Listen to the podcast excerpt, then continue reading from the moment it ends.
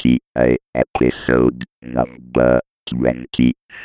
Per il secondo compleanno di Tecnica Arcana cercheremo di battere ogni record per arrivare là, dove nessun podcast di tecnologia è mai giunto prima. Non ci credete? Beh, cominciate a giudicare questa reinterpretazione della nostra sigla.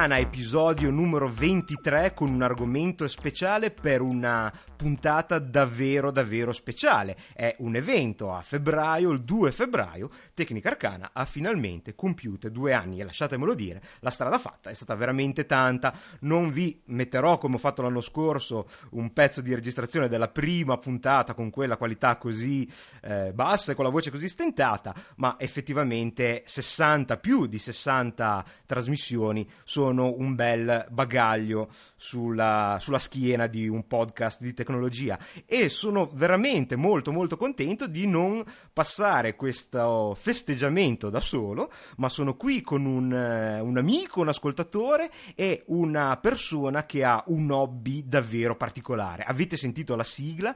Non fatevi eh, confondere dal fatto che la musica fosse Mortisia's Dance perché è questa che il nostro ospite, che è anche un artista, ha scelto di interpretare con uno strumento unico, ma questa è a tutti in effetti una puntata di Tecnica Arcana, anzi un episodio di Tecnica Arcana di approfondimento mensile veramente su un argomento che si sente pochissimo in giro. Vi introduco so, subito il nostro ospite che così pazientemente attende in, su Skype ed è Michelangelo Rocchetti. Benvenuto su Tecnica Arcana e grazie della disponibilità e di questa, questa opera d'arte che hai voluto interpretare per noi. Grazie a te Carlo. Caro Michelangelo, eh, svegliamo il mistero. Già la musica di Tecnica Arcana è abbastanza eh, particolare con questa aggiunta sembra uscita da un film di fantascienza degli anni 50. Eh sì. Per chi non ha ancora sbirciato sui tag ID3 o ha visto la pagina di, di, Tecnica Arcana, vuoi dirci quale meraviglioso e unico strumento produce un suono così caratteristico? Eh beh, lo strumento si chiama Theremin, inventato da un signore che appunto si chiamava Theremin anche lui, e che era un fisico... Uno... Sì, era un inventore russo, un fisico. E questo strumento ha una storia assai antica, perché se non sbaglio risale ai primi degli anni venti. Esatto, esatto. Si può considerare il primo strumento elettronico mai inventato. È il padre di tutti i sintetizzatori moderni, alla fine dei conti. E infatti, se non vado errato, eh, una delle case produttrici, la Moog, mm-hmm. scritto Moog, sembrerebbe che si pronunci, ma è un cognome, ho trovato in rete, detto dallo stesso, autore, eh, dallo stesso signor Moog, Moog, Bob, che Moog. si pronuncia eh, così, è scritto però M-O-O-G, e anche, diciamo, anche lui è un eh, pioniere nel campo della sintesi, diciamo, più tradizionale, delle tastiere dei sintetizzatori ed è uno dei produttori di questo strumento che è veramente unico sia per eh, il suono ma anche per il modo per di il suonarlo. modo di suonarlo, infatti. È uno dei pochi, perché in realtà c'è un altro, vedremo alla fine, uno dei pochi strumenti che si suonano senza neanche toccarlo diciamo, tu sei stata una risorsa preziosissima per eh, questo episodio di Tecnica Arcana che non solo sono contento sia arrivato esattamente in, eh, in tempo per il eh, compleanno, mm-hmm. anche se noi siamo già in contatto da un bel po'. Mm-hmm. È, è, lo stesso Michelangelo di cui vi ho letto anche una mail e che eh, avevamo qualcosa in sospeso, diciamo, alla fine del, dell'episodio Natalizio. di Natale. Esatto, esatto. Ed eccolo qua, eh, giustamente, eh, trovati gli accordi e sistemati i puzzle dei propri impegni, eccoci qui a parlare di due strumenti incredibili, perché il Theremin, se non lo conoscete, penso sia anche difficile da immaginare. Esatto. Questo, str- questo strumento è completamente elettronico che come diceva Michelangelo si suona esclusivamente con le mani eh, creato da questo fisico russo amante della musica negli anni nel 1919-1920 a seconda della fonte parlavamo esatto. fuori onda prima eh, di quanto sia difficile in, eh, in, quegli, in, quegli, anni avere una o comunque adesso su internet avere una cronaca di quegli anni pensiamo che in Russia c'era la guerra civile nel, nel 1919 e appunto con, eh, con questa conoscenza della fisica ha creato questo strumento dal suono unico che si racconta, ma questa non è una leggenda, quando fu eh, presentato a Vladimir Lenin, fu, Lenin fu, stesso fu così impressionato dalle capacità e soprattutto, bisogna dirlo, eh, anche dall'aspetto estetico, perché è una magia vederlo suonare, suppongo sia una magia anche suonarlo, Michelangelo. Sì, una magia un pochino impegnativa, però è una magia. Eh, immagino, immagino. E fu così, appunto, Lenin stesso impressionato che eh, commissionò Prima, prima, di tutto decise di prendere lezioni in persona perché voleva suonarlo, mm. ma addirittura ne commissionò 600 perché fossero distribuiti attraverso l'Unione Sovietica e lo mandò in giro per il mondo per una dimostrazione della tecnologia, divenne un, una bandiera della tecnologia avanzata sovietica ed è praticamente, come dicevi giustamente tu, l'invenzione della musica elettronica che è nata così, anche se credo fosse ancora nato in un, un ambito di musica classica. Sì, sì, sì, esatto, infatti i primi pezzi suonati furono suonati da una ex violinista eh, Clara Rockmore, che divenne una delle più brave al mondo a suonare questo strumento, e lei suonava dei classici, accompagnata al pianoforte da dalla sorella, mi sembra, forse no, non sono sicuro. E comunque, sì, sì, è nato in ambito classico lo strumento.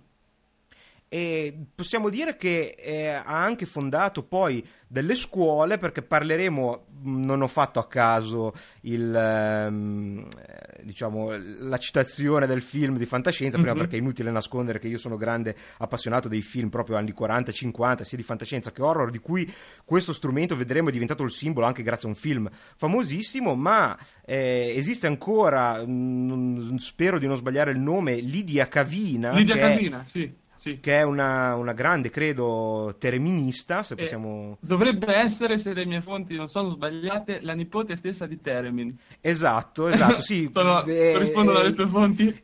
E io sì, corrispondono alle mie fonti, Perfetto. che ho la pagina della Wikipedia aperta. E diciamo che appunto ci sono, soprattutto quando, per quanto riguarda la storia di, di, di Teremin come persona, ci sono eh, diverse incongruenze a seconda delle fonti perché sia per il periodo sia per il fatto che è un personaggio storico dal, dal, punto di vista musicale, ma ha fatto anche delle invenzioni. Io stavo leggendo prima una televisione a 16 linee di scansione cioè, stiamo parlando di una televisione con una, una risoluzione eh, orizzontale di 16 linee, cioè una, una cosa veramente, cioè, neanche un'icona penso adesso no, a, a, 16, a, 16, linee. Nel 1925, poi eh, leggo migliorata 32-64, ha fatto una dimostrazione nel 1926 di, una, di queste immagini in movimento, anche se ovviamente dice la wiki, molto sfocate, non, non fatichiamo a immaginarlo. Comunque un uomo che evidentemente, come tanti altri fisici, fisici del tempo, come Tesla, anche se non era un fisico, era un ingegnere,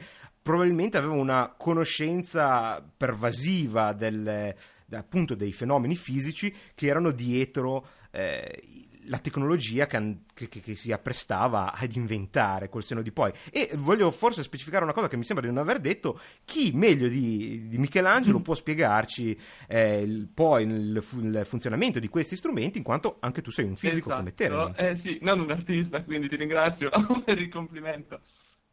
Beh, dal mio, dal mio, punto di vista ti giuro che io e tutto l'entourage savonese di Tecnica Arcana al quale l'ho fatto sentire dal cellulare, perché prima ero, ero, di corsa, non sapevo dove metterlo, me lo sono messo via Bluetooth sul cellulare mentre mi vestivo, la prima volta che è arrivata ovviamente questa mail, eh, abbiamo apprezzato tantissimo questa, questa tua interpretazione e dal mio punto di vista sei anche un artista, ma sei anche un fisico che non guasta in, una, in un podcast di, di, tecnologia. Ecco, questa Lidia Cavina, che è chiaramente ancora attiva, ancora viva, sì, sì, sì. È, è, è, viene chiamata quando c'è bisogno di dare un suono che ricordi i film degli anni 60, degli anni 50, chiedo scusa, eh, come eh, terminista per... Eh, parecchi film, eh, di cui il mio preferito in assoluto, che è eh, Ed Wood di Tim Burton, che chiaramente richiama proprio i film horror di quel, di quel periodo. Ma non mettiamo troppa carne al fuoco e lasciamo parlare il nostro ospite. Io credo che chi ancora non ha idea di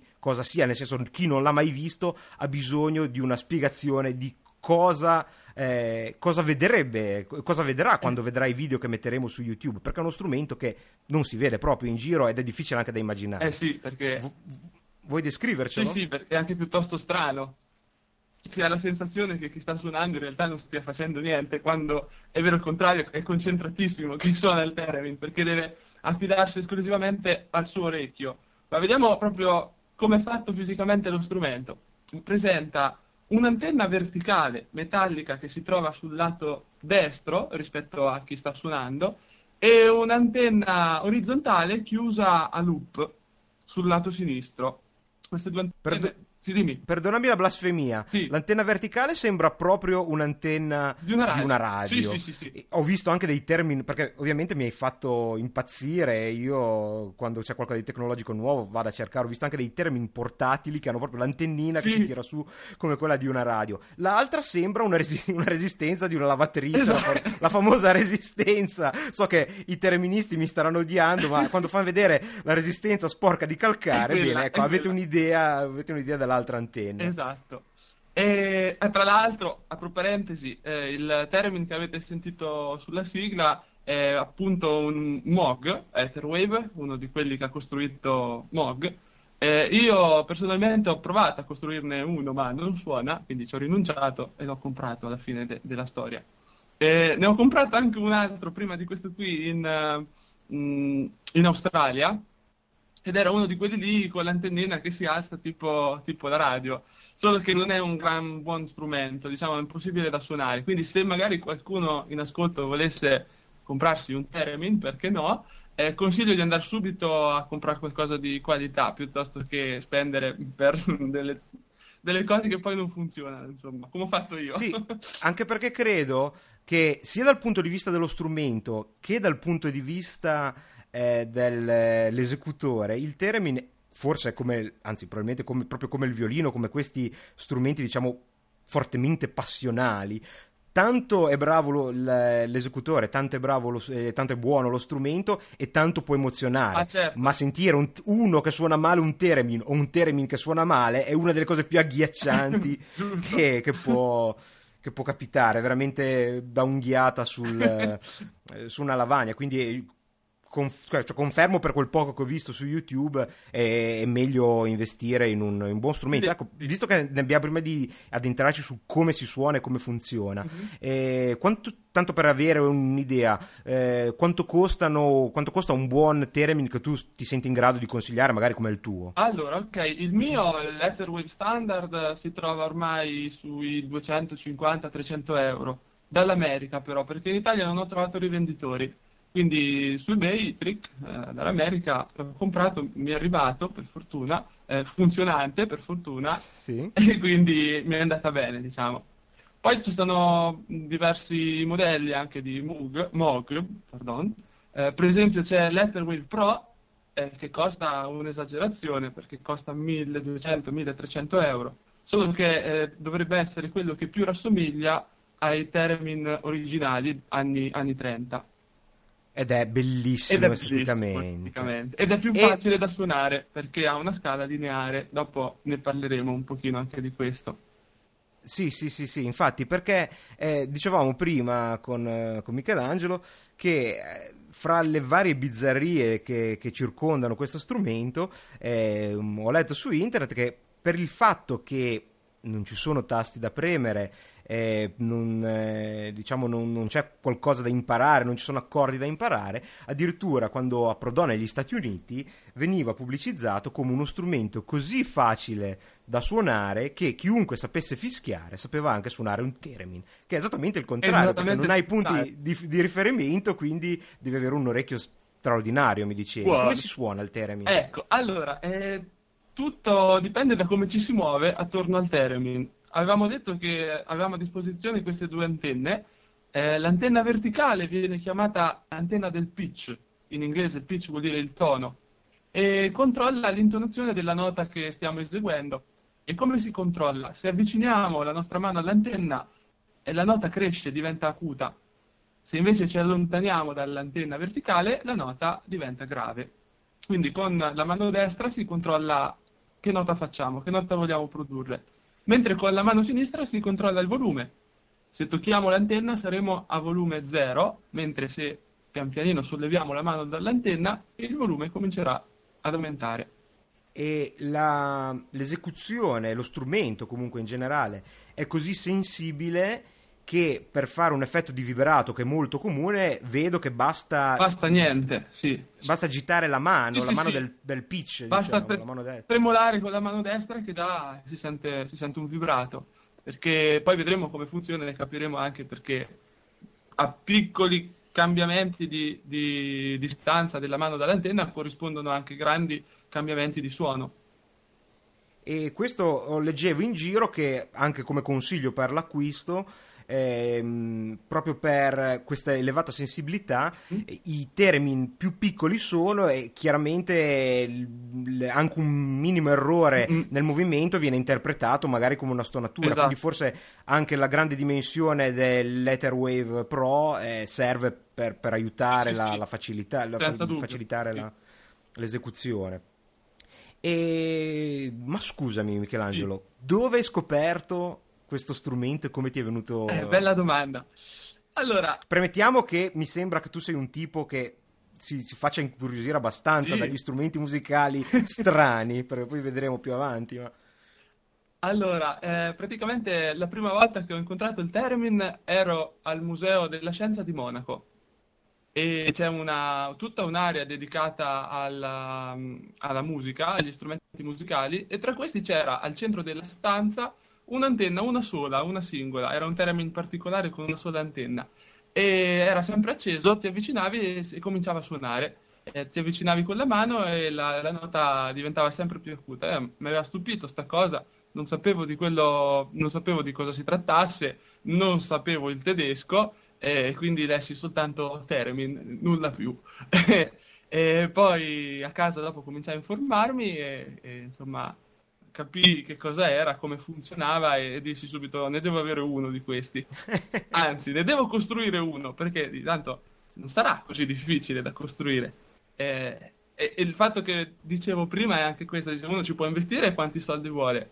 Eh, l'elettronica che sta dentro il Theremin è veramente povera, con eh, 50 euro ci viene tutto, solo che poi eh, non so perché non funziona, perché ci sono delle, del, come, dei componenti un pochino difficili da, da accordare bene, diciamo, degli oscillatori che bisogna fare molta attenzione a, a, tarare. a tarare, esatto, a tarare sui valori giusti. Poi io non, non ho l'oscilloscopio, non ho questi strumenti qui, ho, ho, buttato su un po' così come veniva e non suonava. E allora mi sono detto, ok, ok, ne compro uno. E, ed è iniziata mm. l'Odissea.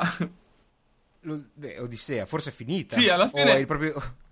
No, no, io perché no, ho, comprato, ho comprato quello australiano a pochissimo, quello tipo 60-80 euro, adesso mi ricordo bene. Sì. È una scatolina piccolissima con l'antenna che si tira su e suona, perché suonare suona, solo che è impossibile da, da, da suonare bene, perché Sì. tu- tutte le note sono concentrate praticamente in 10 centimetri. Cioè dalla più grave alla più acuta la mano si sposta di 10 centimetri e, e ci sono tipo tre ottave. E, e come fai? Impossibile. Sì, è è effettivamente Eh, un, un po' troppo costretto Esatto, come, come spazio. esatto. Allora, siccome poi comunque la cosa mi piaceva, eh, mi sono detto, vabbè, eh, lo compro, lo compro per bene, compro quello lì che suona bene, e così è finita l'Odissea e sono un felice possessore di Etherwave. Ecco, possiamo. Tu hai qualche video mh, su YouTube? Possiamo mettere poi il link Sì. nella pagina degli episodi, tanto anche solo per vederlo, per vedere il tuo. No, il mio no. Ah, non c'è, non- c'è il tuo Sì, sul c'è, video? c'è. Ah, no, ho capito, non vuoi mettere il tuo, il tuo account, tipo pensavo proprio al tuo. Ok, vedremo, vedremo, far- faremo a microfoni spenti una trattativa per, Vabbè. per vedere... ok, sto scherzando ovviamente. Ehm, quindi questo strumento così particolare Mm? e, e così magico che si suona muovendo le Muovendo mani in le aria e quindi anche difficile. Mm. Vedo che ho la, la- la foto proprio della, della cavina qui sotto, eh, lo spartito del Theremin, io non so se tu usi uno spartito No, io per le- vado, vado a orecchio. vai orecchio, ma ha, ha idea se mh, solitamente mi sembra di aver capito ascoltando che ha comunque un, un ruolo da solista in un- nell'orchestra. Sì, sì, sì, sì.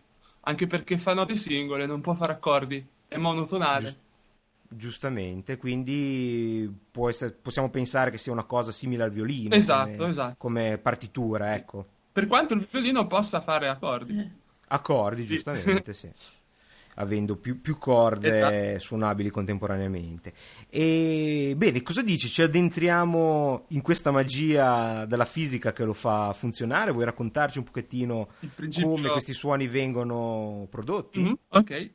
Il principio di funzionamento, ehm, diciamo, semplice da un certo punto di vista, ma complesso da un altro, perché ci sono due cose che, che, mm, giocano un ruolo fondamentale. Allora, intanto, le antenne del, del Theremin sono conduttori, così come il nostro corpo è conduttore. E noi, il nostro corpo, con le antenne, creiamo un condensatore. Ora, però, qui bisogna sapere di cosa si tratta. Lo spieghi tu, Carlo? Un condensatore? Sì, cos'è un Beh, condensatore? Eh, dicesi condensatore, credo che nessuno dei- degli, degli ascoltatori di Tecnica Arcana eh, abbia dubbi su cosa sia un condensatore, Perfetto. ma è meglio comunque, per, per- che- per carità, poi soprattutto queste puntate così di eh, cose curiose, un condensatore, adesso mi- non vorrei dire una, una sciocchezza, No, ma è un accumulatore di... Eh, mi hai lasciato la patata bollente, veramente mi sento interrogato. È un accumulatore di, cali- di cariche elettrostatiche che nella sua forma più, più semplice è composto proprio da due elementi, due, due piastre separate da uno strato invece isolante che solitamente si chiama dielettrico e que- penso sia quello al quale ti riferivi fra il corpo e, il- E l'antenna. e il- e l'antenna. Ok, sì. Ora, se costruiamo un circuito in cui mettiamo un condensatore assieme a un induttore, che è un altro tipo di componente, e magari se ci va anche una resistenza, otteniamo un circuito in cui la corrente oscilla, può oscillare. E la frequenza di oscillazione della corrente all'interno di questo circuito dipende, guarda un po', dalla capacità del condensatore, tra le altre cose, perché non è l'unica cosa da cui dipende. Però a noi per ora ci interessa questo.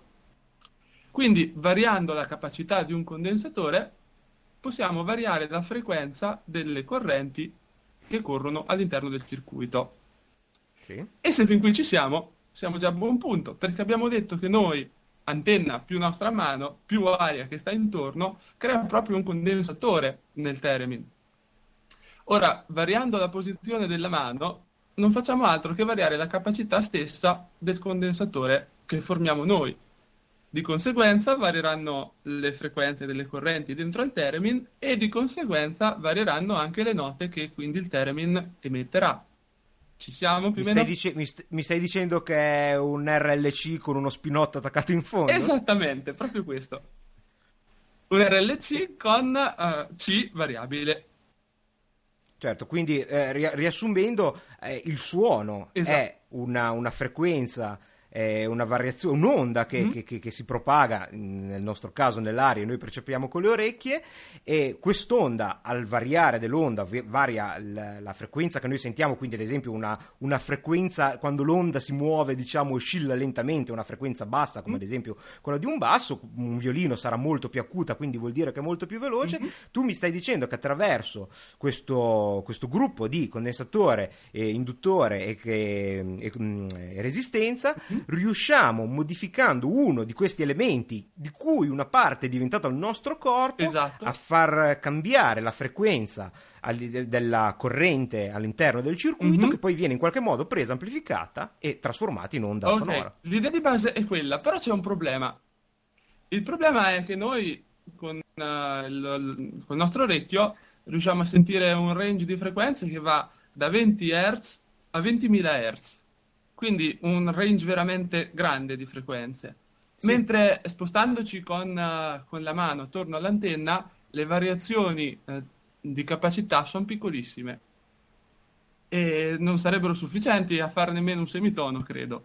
Sono proprio bazzecole. Quindi c'è qualcosa in più dietro Entra in gioco forse la taratura, diciamo, la parte Esatto, sì. Di En- elaborazione analogica Esattamente. del segnale. Esatto. Entra in gioco il, il fa- famoso, tra virgolette, principio eterodino. In verità, dentro al Theremin non vi è solo un circuito oscillante RLC a condensatore variabile, ovvero quello che creiamo noi con la nostra mano, Eh, ma c'è anche un altro circuito oscillante, questo fisso. Quello che succede è che il, ehm, l'oscillatore fisso ha una frequenza altissima, molto al di sopra dell'udibile, eh, diciamo circa 2 MHz. E vi ricordo che l'udibile eh, è fino a 20 kHz, quindi è parecchio più in alto. Quando va bene, quando non si è andati a vedere troppi concerti. Esatto, e poi, e poi ho scoperto che questa cosa, questa soglia cala con l'età. È triste Sì, a sì. Ma io avevo fatto una volta una prova su un computer e arrivava a stento ai 18-19 mila. Ovviamente il computer non è il massimo della tecnologia, ma Eh, mi sembra eh. che gli otorini eh, arrivino quando ti fanno il test dell'udito addirittura fino a 15.000. Eh, cioè, eh. se sei normale, se arrivi a A 15.000. 15.000. Eh, quindi Sì, una, non hai è- problemi. è una È, stima è- molto, eh, come, sì, esatto, è molto ottimistica il 20.000. Eh, Fi- Figuriamoci 2 MHz, chi riesce a sentirli. E allora, quello che succede all'interno del Theremin è questo. Il segnale a frequenza fissa di, 20 me- me- sì, di 2 MHz è sempre lui. Noi invece con, ehm, con la nostra mano eh, produciamo un segnale di frequenza molto simile ai 2 MHz, ma le- lievemente diversa. La differenza è di pochi Hz. Eh, sommando assieme due segnali che differiscono di pochissimo in frequenza, avviene un fenomeno che in fisica si chiama fenomeno dei battimenti, ovvero si produce un'onda secondaria la cui frequenza è molto minore delle due onde iniziali.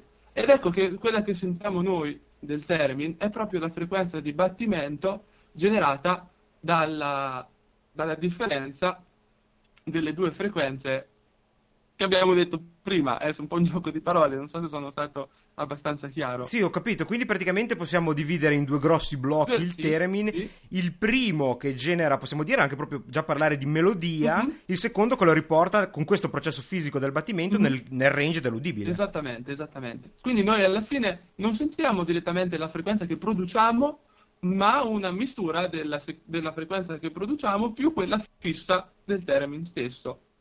Le sommiamo e queste scendono nel range dell'udibile. E quindi le sentiamo. Possono essere amplificate tramite una cassa e, e possiamo sentirle. Questo... Questa... Sì, scusami. Eh, questo per quanto riguarda l'antenna verticale del pitch. Per l'antenna orizzontale il discorso è molto simile, se non che c'è qualcosa che raddrizza eh, la, la forma d'onda in modo tale che la media non, non sia nulla, in modo tale che posso, esatto, sì, in modo tale che posso quindi controllare dell'onda e quindi il volume del suono che il, che il termine emette. Eh, scusami, eh, in modo tale che puoi controllare? Il volume, Ah, ok. Si è Sì. sentito un attimino, questa sera Skype è leggermente ballerino. mm, E, e- e questo strumento quindi era, diciamo, alla portata, beh, chiaramente degli anni 20 e ha subito, mi dicevi già, eh, delle variazioni, nel Sì, senso sì, che sì. i, primi erano a tecnologia valvolare, si è Valvolare. evoluto. Sì, i primi erano molto grossi, erano dei cabinoni di legno contenenti valvole e avevano, eh, stavano in piedi per terra, non avevano bisogno di supporti, di nulla, sembravano delle, delle vecchie radio proprio. E comunque il suono dei primi theremin a valvole rispetto a quello del- dei theremin moderni era molto più caldo, molto più coinvolgente, pastoso. Lo sentirete sui video che Carlo vi linkerà sul, sul feed di Tecnica Arcana, no sul feed, sul sito. Sul sito di Tecnica Arcana. Ma guarda, eh, facciamo subito qualche violazione del- dei diritti d'autore. Cioè, su YouTube eh, faccio sentire un pezzettino perché, diciamo, la- come, come abbiamo forse già detto, la, la fama di strumento da film è vero che riesce a trasmettere, a, a essere anche un suono inquietante a seconda di come viene suonato, ma è abbastanza immeritata perché vedremo la lista degli artisti, c'è gente che non immaginerete neanche, che invece Esatto. suona, suona, suona, ha suonato il termine anche su, su- su musica decisamente rock, Sì. ma la fama di eh, eh, strumento della fantascienza anni 50 la si deve a un film meraviglioso che è The Day the Earth Stood Still del 1951 con questa meravigliosa colonna sonora suonata da Ber- cioè composta scusate da Bernard Herrmann. In questa orchestra particolare ci sono un violino elettrico basso elettrico due eh, theremin suonati eh, uno da eh, Samuel Hoffman e l'altro da Paul Shore, ma ci sono anche oscillatori, vibrafoni, quattro pianoforti, insomma una cosa mai sentita prima, incredibile. Ed è un, oltre ad essere un film che è passato alla storia proprio per la bellezza del film, che in Italia credo si chiamasse Ultimatum alla Terra, quella del robot Sì, sì, eh, che distrugge, che, Clatù, Barada, Nicto per intenderci, e così i fan di fantascienza ci, si capiscono immediatamente. Ascoltiamo una- un brano, da un pezzettino di questa, un estratto sì, di questa inconfondibile colonna sonora.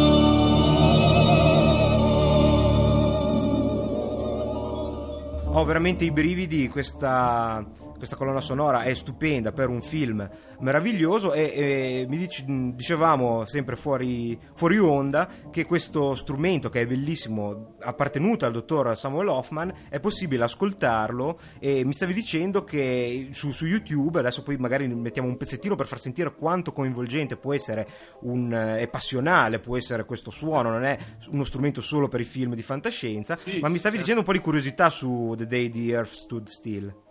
Eh sì, eh, praticamente il termine di Hoffman è stato usato in particolare per dar voce all'alieno. Nelle scene in cui esce dal disco volante si sente un suono bassissimo, prodotto appunto dal termine di Hoffman, qualcosa tipo frequenze bassissime proprio, che hanno dato insomma lo stampo. Come si fanno queste frequenze? Dove, come per... dovresti tenere le due mani? Ecco, eh, devi allontanarti il più possibile, ma non dalla, dall'antenna del pitch, ma non troppo perché altrimenti non suona più. Quindi, ah, ecco, okay. quindi lo strumento ti deve ancora vedere, eh, però devi essere proprio al limite di, di, della sua sensibilità e allora vengono... E le variazioni le dai muovendo, facendo un po' di tremolo con sì. la mano. Poi più, siamo, più ci allontaniamo dal, dall'antenna del pitch e mh, più si staccano le note tra di loro, quindi più dobbiamo muoverci per cambiare, per cambiare nota. Ho capito. E questo... I movimenti devono essere più ampi. Esatto, esattamente, sì, sì. E questo risulta, cioè questo, questa cosa, da questo ne risulta il fatto che suonare le note gravi è più facile. Giustamente perché hai più eh, scarto, cioè esatto. puoi, puoi, essere meno preciso. Esatto, esatto, sì. Mentre e... con gli acuti, appena ti muovi di a qualche millimetro già sei fuori di un semitono, se non di più. E premesso che eh, appunto abbiamo deciso di violare un paio di copyright, mm. c'è un video di un, un, pezzo straordinario che è La Vie en Rose di Edith Piaf, esatto. suonato con lo stesso theremin valvolare che è bellissimo, dovete assolutamente vederlo di Samuel Hoffman e suonato da una, pers- da una persona che tu, tra virgolette, conosci. Conosco, sì, che mi ha anche risposto per email. Oh, fantastico, vuoi dirci chi è? Così ne sentiamo un pezzetto, gli rubiamo, gli facciamo un po' di pubblicità okay. così ci sentiamo meno colpevoli a... Eh, chiaramente su YouTube, quindi insomma, niente okay. di che. Però mh, mm, ci sentiamo meno colpevoli a prendere un pezzettino per avere l'idea di come può essere caldo il suono di un Theremin. Esatto, sì, sì, e, e di come si suona bene un Theremin. Questo signore... Sì si chiama Peter Pringle ed è un, uh, un, ex cantante canadese che poi si è dedicato al theremin e che io, io, penso che al giorno d'oggi sia tra i più bravi al mondo. Già dici, ce ne sono pochi al mondo che suonano questa cosa. Io potrei essere forse nella mia provincia il più bravo perché sono lui. e, no, comunque questo qui davvero è uno che ha, ha parecchi brani scaricabili nel suo sito che magari possiamo anche linkare. E certo. tra le altre cose vende anche un DVD intitolato How to Play Theremin che io mi sono affrettato a comprare non appena ho ricevuto il mio Etherwave. Funziona? Funziona. Il metodo? Sì, sì, sì. Eh, mi spiega abbastanza bene. Poi fa vedere un sacco di cose. Bisogna dire che ho trovato anche per magari chi vuole rendersi conto, c'è il corso, un corso su YouTube fatto da sì, di Teremin. Adesso, ho, adesso vi facciamo così perché abbiamo voi non ve ne accorgerete dal montaggio finale. Abbiamo avuto qualche problema di Skype. Preferisco non, non cercare, su, non cercare su, su, YouTube perché magari parte qualcosa. Ma ve lo mettiamo. Sì, c'è un tereminista che credo faccia anche addirittura eh, ci sia qualche pezzo proprio sul sito del, del produttore di Mog mm. e, mm, o comunque l'ho visto da, da, qualche altra parte o forse di un altro produttore di, di Teremin e ha un corso in 20 lezioni di Teremin a me sembra molto bravo nel senso che è molto chiaro nell'esposizione magari lo linkiamo ma ricordiamoci appunto anche il Teremin di le, le, il DVD di Pringle così, sen, così non ci denuncia per aver messo un, un, pezzo del brano. Sentiamo questa meraviglia, sentiamo questa, questa meraviglia della Via in Rosa suonato con un Teremin degli anni 20 valvolare.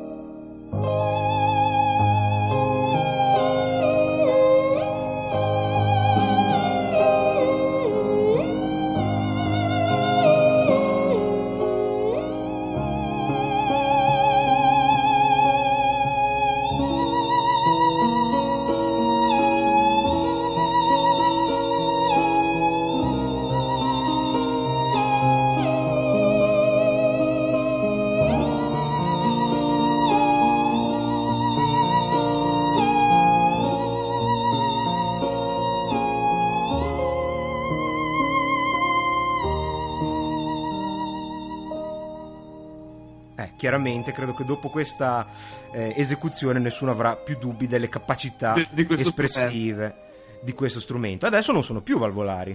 No, adesso eh, che siamo arrivati alla tecnologia dello stato solido, anche dentro i Theremin, al posto delle valvole, ci troviamo transistor. E questo- questa cosa ehm, risulta, cioè, il, il suono del Theremin, che prima era bello, caldo e, e- e coinvolgente, si è trasformato un pochino in un suono pochino meno, meno caldo, diciamo, meno, meno, meno pastoso, ok? Eh, però i- in compenso un Theremin eh, a transistor è molto più pratico, si può portare via, si può... ehm, è una scatola nera piccolina con, con queste due antenne. Eh, il problema è che bisogna montarlo su un, su un supporto, perché non si può suonare con il Theremin sul tavolo, perché se sta sul tavolo l'antenna del volume vede il tavolo che si trova sotto e quindi suonerebbe sempre a volume zero. Ah, quindi è come se fosse Come se avessi sempre la mano la sul... mano sotto. Esatto, sì. Quindi non suona. Hai raccontato questa cosa curiosa di- del fatto che si può mettere nello zaino. C'è un aneddoto, c'è un aneddoto in eh, un documentario eh, su proprio Ed Wood, il film Ed Wood di Tim Burton, in cui Howard Shore eh, Mm. racconta come hanno fatto la, la colonna sonora. Howard Shore, che è il compositore della musica di, Tim Bu- di eh, Ed Wood, Sì, che racconta sì, appunto le- le- la, la storia di questo regista considerato il peggior regista della storia e, mm, e racconta proprio che stavano attendendo ehm, la- l'artista che avevano deciso di ehm, eh, ingaggiare, che è proprio Lidia Cavinia, da- per, per, eh, realizzare la colonna sonora di Ed Wood, anche se spiega che i film di Ed Wood probabilmente non avevano terministi perché eh, costavano cari, Ed Wood faceva tutto con materiale di scarto, eh, però l'idea, cioè chiaramente una colonna sonora suonata con il termine ti riporta immediatamente in un periodo temporale ben definito e quindi Sì, anche dal punto di vista non, non sarà eh, storicamente accurato, ma dal punto di vista emozionale invece eh, funziona. E, la, la loro erano a Londra, mi sembra, stavano registrando. Il loro stupore è vedersi questa signorina minuta con lo zaino e col Teremin smontato dietro lo zaino e dice che sono stati un pochettino delusi anche perché si aspettavano appunto questa grossa radio valvolare di legno e invece era semplicemente un- uno strumento che anche evidentemente a livello professionale non so cosa abbia usato mi sembra di vedere nelle sue Eh, pagine ne ha più sì conosci gli strumenti che usa Lidia Sì, sì, Cavina? sì. Lid- Lidia Cavina ha un Theremin fatto su misura per lei direttamente da Bob Moog. Quindi, ah ecco cosa meglio di quello? infatti infatti mi sembrava di non riconoscerlo come nessuno No, dei no, modelli nu- nulla di standard per lei. Commerciali. E, e quindi appunto è, è diventato uno strumento vivibile chiaramente. Mm, co- come- così come per la tastiera per il pianoforte appunto una tastiera la puoi mettere in una borsa Esatto. è stato lo stesso. Vedo fra i film così chiudiamo un pochettino la parte del cinema che fra i vari film ci sono eh, Spellbound credo che sia un film di Hitchcock anche Hitchcock sbaglio utilizzava Sì, sì sì, sì. Eh, oltre alla voce dell'alieno, eh, il Theremin si presta anche molto a fare la voce del fantasma o della, Ah. casa, o della casa di spiriti, insomma, sì. ci sta, ci sta benissimo.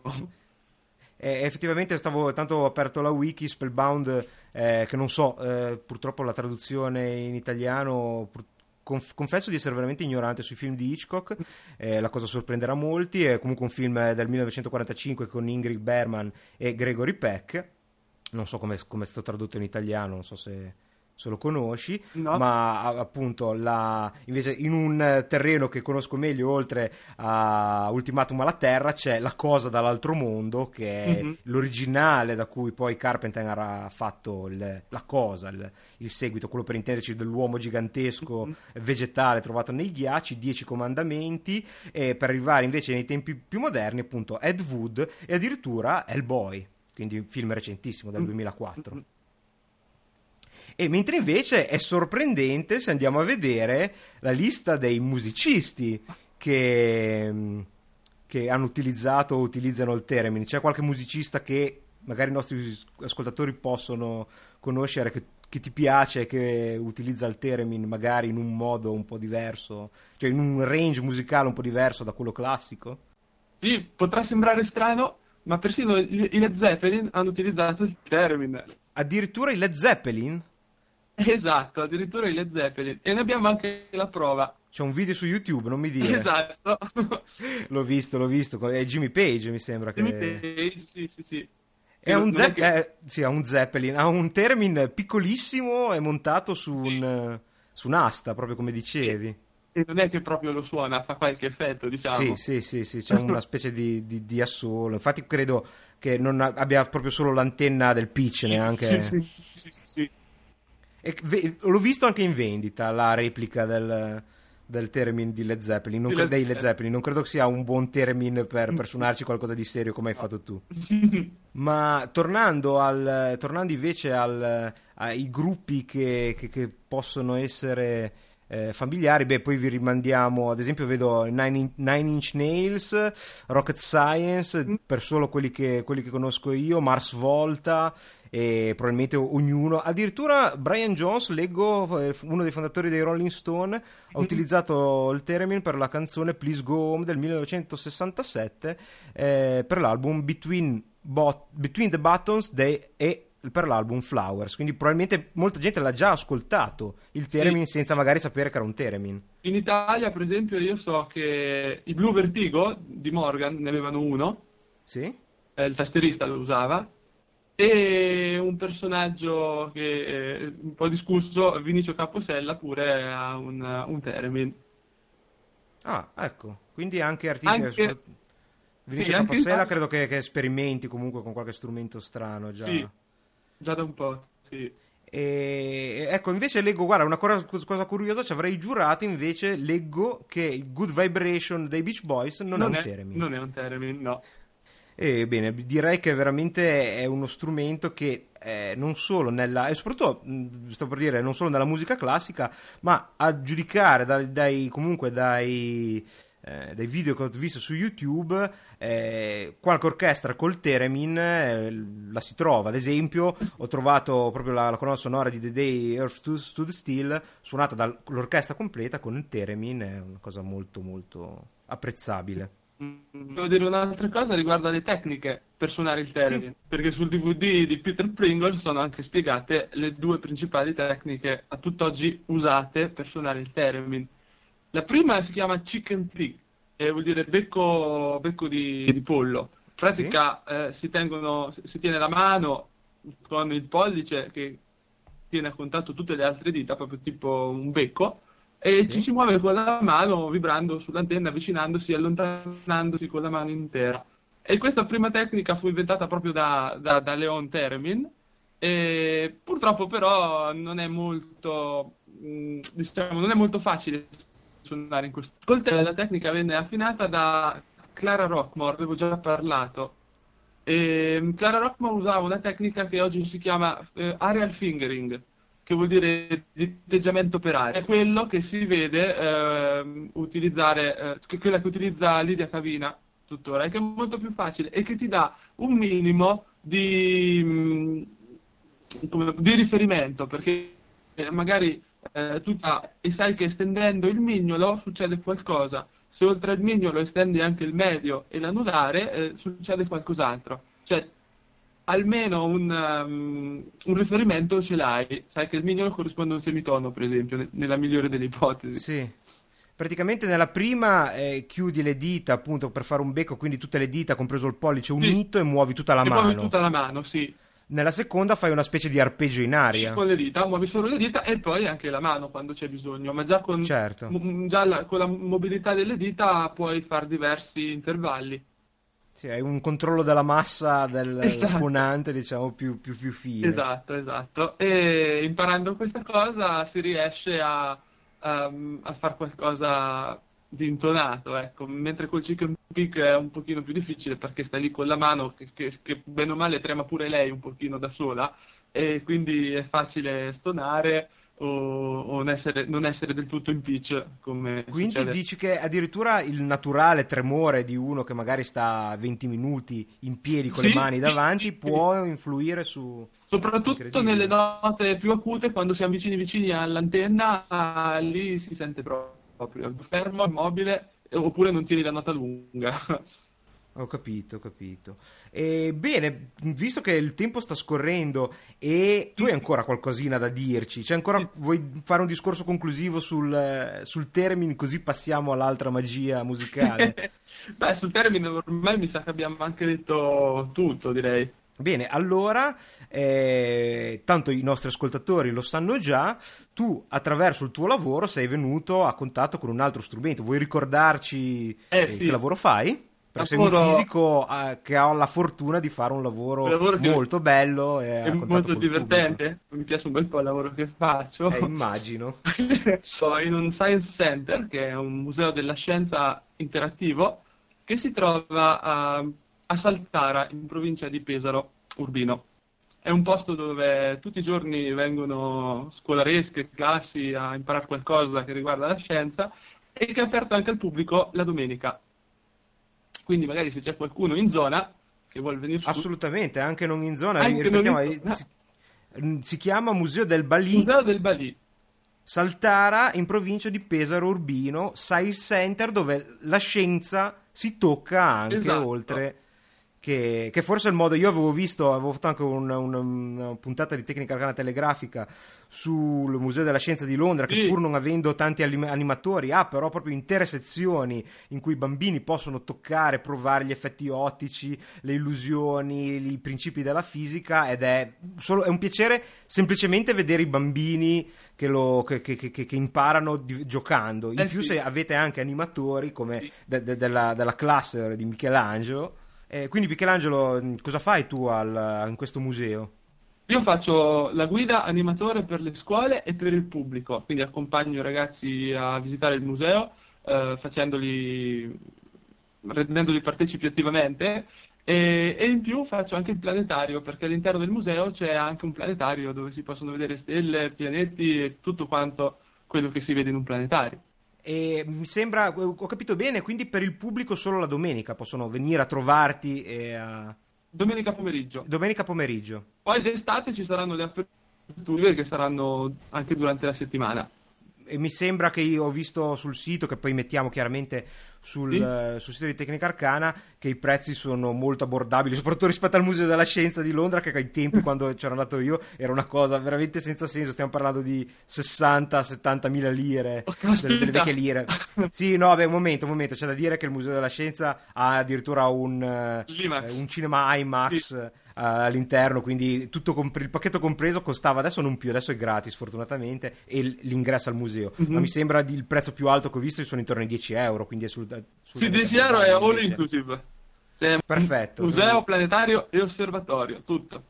Direi che per far eh, conoscere la fisica e, e le stelle ai, ai bambini è più che, più che eh, accettabile come Sì. cifra, anzi. E tu mi hai mandato, Una- tanto per no. cambiare discorso dal Teremin, una foto di te alla- in opera. Esatto, un altro strumento molto particolare che si suona anche questo senza toccarlo. Eh, vuoi dire tu come si chiama? No, no, di pure tu anche perché non ne so praticamente nulla. Posso dirvi, non so se poi eh, questa foto potrà essere pubblicata, me lo dirai tu, ma è forse, anzi senz'altro, ancora più, più spettacolare del, del Teremin a vederlo. Sì, quello senza dubbio. Si tratta di una magnifica arpa laser. Arpa laser, incredibile.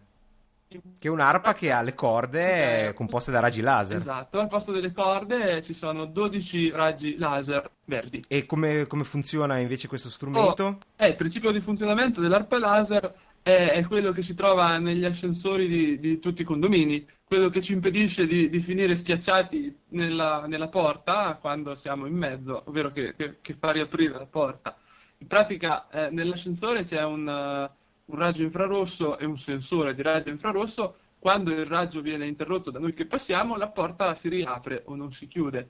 Nell'arpa laser c'è la stessa cosa, ci sono 12 sensori di luce posti in cima all'arpa e, e ognuno sa se la luce sta arrivando o non sta arrivando. Quando io con la mia mano interrompo uno dei 12 raggi, il sensore vede che non c'è più luce e manda un segnale all'elettronica dell'arpa che poi entra in un computer come segnale MIDI e il computer fa il resto. Capisce che è stata pizzicata, tra virgolette, una corda e quindi di conseguenza fa partire il suono assegnato. E, ma quindi quest'arpa laser non è in grado di eh, stabilire in che punto hai pizzicato la corda, No. una cosa esclusivamente binaria? Esatto, si stabilisce solamente quale corda è stata pizzicata. E mi dicevi che è un pilota poi per un sintetizzatore. Esattamente, esattamente. Alla fine mh, escono segnali MIDI che poi entrano in uh, un sintetizzatore, un computer, quel che vogliamo, e che poi vengono quindi trasformati in, uh, in suoni. È un controller. È un controller molto scenico. Ah, assolutamente sì, questa, questa, questa immagine è meravigliosa anche per poi diciamo che voi avete fatto un po' di modding a questa arpa laser per renderla ancora più spettacolare. Esatto, anche perché è, è fatta in casa, cioè non è una cosa... cioè, Ah! L'abbiamo fatta noi. Ah, ecco, io avviso gli ascoltatori, non sapevo nulla dell'arpa laser, me l'ha mandata po- pochi minuti prima della, della trasmissione. No, d- racconta allora qualcosina l'abbiamo- su... L'abbiamo costruita l'estate, eh, così eh, il presidente ha accettato, ci ha finanziato, ok, l'abbiamo fatta allora. E niente, eh, abbiamo curato tutto, dal telaio alla, alla parte elettronica, tutto quanto fatto, fatto in casa. Eh, qualche problemino, ad essere sincero, ce l'ha. Ogni tanto una nota si incanta, però siamo, siamo più che soddisfatti del risultato Accidenti. I bambini, i bambini l'adoreranno, rimarranno a Esatto, bocca sì. aperta. Anche perché poi bisogna dirlo, poi eh, vedranno nelle foto, ma eh, quando tu suoni tutta la, la luce ti colora la mano, quindi insomma sembra ancora una cosa Eh sì. veramente arcana, giustamente in tema. Ah, quindi. poi si fanno ogni tanto delle domeniche eh, al museo in cui queste, queste cose si fanno col pubblico, quindi sia Termin che Arpa Laser, ci sono io che, che li suono entrambi e che faccio provare il pubblico. Quindi se qualcuno vuole suonare un Arpa Laser o un Termin sa dove può venire. Come possiamo dare qualche indirizzo internet per magari per tenersi in contatto con, Sì. con queste attività? Nel senso, vengono pubblicati su internet quando ci sono queste giornate aperte al Sì, pubblico? sì, sì, certo, certo. Sul, sul sito del museo, eh, www.museodelbali.uff, porca miseria, non mi ricordo. Lo verificheremo, lo troverete sul- sulla pagina dei link insieme a tutti gli altri citati Esattamente, non questa mi ricordo se puntata. era it oppure org.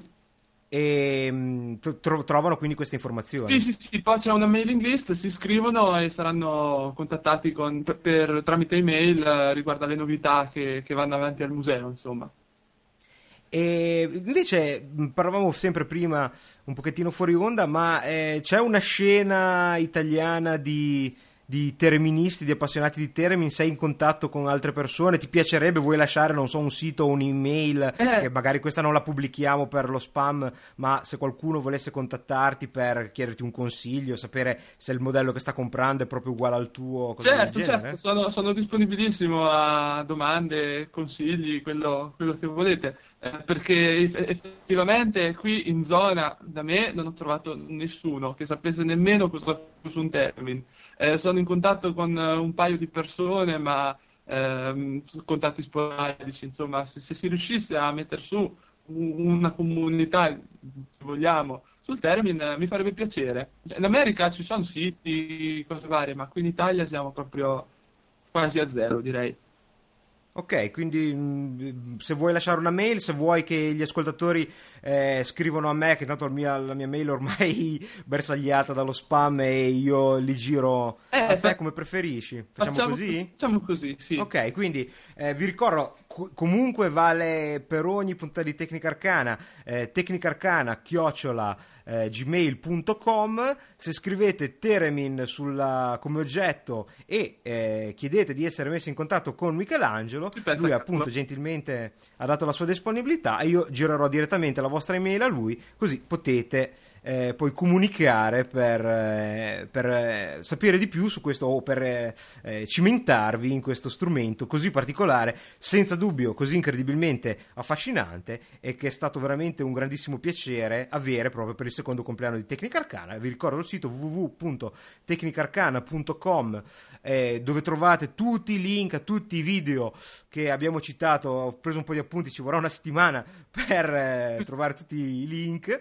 Ti Michelangelo, Grazie, grazie, gentilissimo. Io ti ringrazio, ti lascio l'ultima parola, è stato veramente un enorme piacere eh, averti qui e soprattutto eh, per il fatto che tu sei riuscito a portare in questo podcast qualcosa di veramente unico e veramente poco conosciuto. Io ringrazio te, Carlo, per i complimenti e tutto quanto, per la possibilità che mi hai dato di far conoscere il Termin, l'Arpa Laser e anche il museo. E un saluto a tutti i podcast ascoltatori. Bene, Michelangelo, ti ringrazio e eh, per tutti gli altri appuntamento su tecnicarcana.com. Ciao! Arrivederci.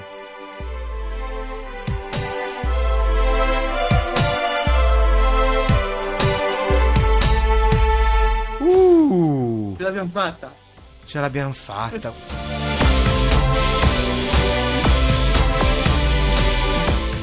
Benvenuti cari amici a Tecnica Arcana. Porca puttana, mi sono dimenticato che, che numero mi sono dimenticato che numero è. Aspetta che devo andare a vedere sul sito. Ok. Ah, guarda, sono veramente alla frutta.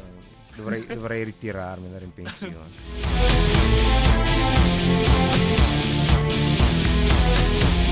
Aspetta, aspetta, parla un po'. ok? Bla bla bla. Perfetto, perfetto, perfetto. Tieni, Ecco tieni così. al- pinga la connessione, pinga la connessione. Ok.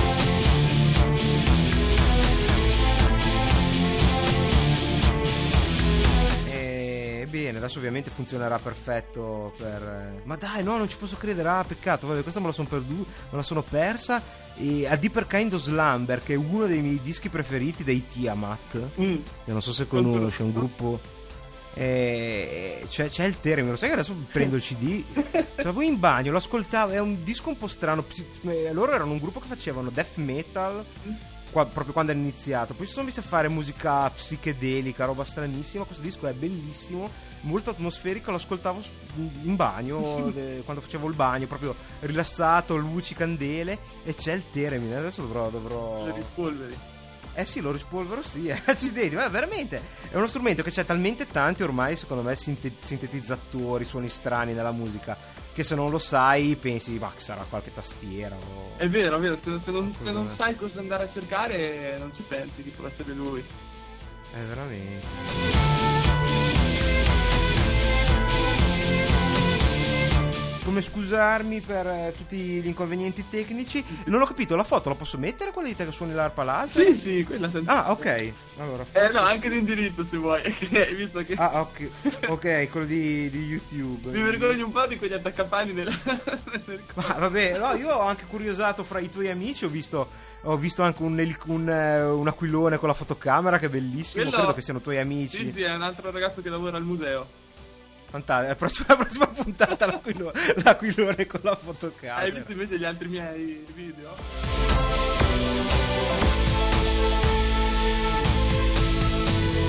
E quindi lo lasciamo anche da parte, anche perché in una polemica ho letto che lui era un pacifista sfegatato che si è andato via dalla Russia appena Sì, potuto. È andato in America, io sapevo, cioè, ma qui dopo le cose le leggi in giro e leggi tutto il contrario di tutto. Bravo, bravo, Eh. bene, capito il mio dramma. sì. E io avevo letto che lui era andato in America a promuovere il suo strumento e che in America l'avevano preso, l'avevano preso per una spia russa e sicché la- in Russia poi l'avevano dato per morto perché l'avevano imprigionato in America. Dopo Ah. tipo 15-20 anni, adesso non mi ricordo, questo torna in Russia e dice ma come ancora, ancora vivo Termin e, e si ritrova a uno scenario da paura perché lui aveva cominciato a insegnare Termin, dava lezioni di Termin addirittura al conservatorio di Mosca torna che si trova una cetta piantata sul Termin e che come diciamo come a dirgli Ciccio te qui meglio che sì, sì, sì, sì, sì. Comunque capito Ecco. sono tutte cose di cui non ho la certezza perché- Ecco, non c'è, non c'è la certezza. Sto Eh. leggendo adesso che sono cose. Anche la wiki sta dicendo che eh, alcuni report dicono così, e Esatto. altri. Alcuni dicono che è stato portato via addirittura proprio dai, dai, dai cosi, altri che è tornato. E. e vabbè.